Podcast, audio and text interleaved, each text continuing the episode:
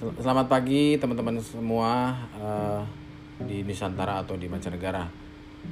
Ini kita siarkan informasi ini dari Desa Karaka di Papua.